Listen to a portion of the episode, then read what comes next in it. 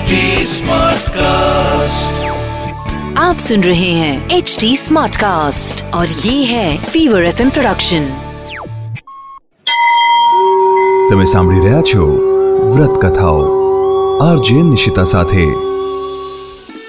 રામનવમી વ્રત ચૈત્ર સુદ નોમ એટલે રામનવમી આ દિવસે ભગવાન શ્રી રામનો જન્મ થયો હતો આ દિવસે ભાવિક ભક્તજનો ભગવાન શ્રી રામનું નામ સ્મરણ કરે છે. મંદિરમાં બપોરે બાર વાગ્યે ભગવાન શ્રી રામનો જન્મોત્સવ મનાવવામાં આવે છે. લોકો આખો દિવસ ઉપવાસ કરે છે, ભજન કીર્તન કરે છે, ઠેક ઠેકાણે મેળા પણ ભરાય છે. લોકો આ દિવસને ખૂબ જ ધામધૂમથી ઉજવે છે. રાવણનો સંહાર કરવા માટે ભગવાન શ્રી રામે મનુષ્ય અવતાર ધારણ કર્યો હતો. શરૂ કરીએ રામનવમી વ્રતની કથા.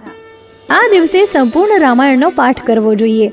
એથી શ્રી રામનો પ્રેમ ભક્તજન પર ઉતરે છે. જો વિશેષ કાંઈ ન થાય, તો કેવળ સુંદરકાંડનો પાઠ તો અવશ્ય કરવો જોઈએ. રામનવમીનો ઉપવાસ આખો દિવસ કરવો અને તેના પારણા બીજે દિવસે કરવા. રામનવમીના દિવસે રામ નામ લખવાનો સંકલ્પ કરવો જોઈએ. શ્રી રામના પિતાનું નામ દશરથ હતું. તેઓ અયોધ્યાના રાજવી હતા. તેમની માતાનું નામ કૌશલ્યા તથા લક્ષ્મણ ભરત શત્રુઘ્ન ત્રણ ભાઈઓ હતા. તેમની પત્નીનું નામ સીતા હતું. તેમણે ચૌદ વર્ષ વનવાસ ભોગવ્યો. તે દરમિયાન લંકાનો રાજવી રાવણ સીતાજીનું અપહરણ કરતા શ્રી રામે લંકા જઈને રાવણને યુદ્ધમાં હરાવ્યો અને સીતાજીને પાછા મેળવ્યા હતા. શ્રી રામને એક પત્ની વ્રત હતું. તેમનું રાજ્ય સંચાલન ઉમદા હતું. આજે પણ રામ રાજ્યને આદર્શ સ્વરૂપે ગણવામાં આવે છે. કાશીમાં શ્રી રામ જન્મ મહોત્સવ આનંદથી ઉજવાઈ રહ્યો હતો. ગોસ્વામીજી મહારાજ તુલસી ચોરા પરના મંદિરમાં રામ જન્મની આરતી કરી સહજ શ્રમિત થયેલા હોવાથી બહાર ટહેલતા હતા. લોકો સૌ સૌના ઘરે જવા વહેરાયા. એ દિવસે એક તેલી મરણ પામ્યો.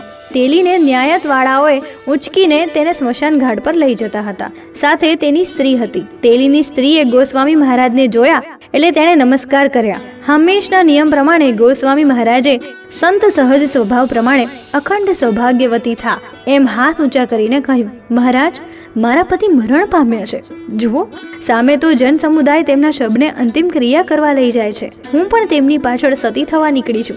હું તો આપના દર્શન થવાથી નમસ્કાર કરવા આવી છું. ગોસ્વામીજી મહારાજ ખૂબ જ વિચારમાં પડી ગયા. ગોસ્વામીજીએ શબવાહિની સાથે તમામને પાછા બોલાવ્યા અને શબની ઉપરના વસ્ત્રને દૂર કરાવી રામનવમી વ્રતના પુણ્યનું પોતે દાન કર્યું. નવમીના વ્રતના પુણ્ય પ્રભાવે તેલી સજીવન થયો. પતિ પત્ની બંને સદગુરુને શરણે થયા. વૈષ્ણવ વ્રત મહાત્મ્યને સાચા સ્વરૂપમાં સમજી આનંદ પામ્યા. અસ્તુ. અસ્તુ. આવી જ બીજી વ્રત કથાઓ તમે સાંભળી શકશો એચટી સ્માર્ટકાસ્ટ ડોટ પર અને બીજા લીડિંગ ઓડિયો પ્લેટફોર્મ્સ પર. ફીવર એફએમ ઓફિશિયલ ના નામથી તમે અમને સોશિયલ મીડિયા પર પણ મળી શકશો. ઇન્સ્ટાગ્રામ ફેસબુક અને ટ્વિટર પર મારી સાથે ટચમાં રહેવા માટે આરજે નિશિતા નામથી સર્ચ કરજો. For more podcast log on to HT smartcast dot com ઓર સુનો નયે નજરિયે સે. તમે સાંભળી રહ્યા છો વ્રત કથાઓ. આરજે નિશિતા સાથે आप सुन रहे हैं एच डी स्मार्ट कास्ट और ये था fever F production HD Smartcast.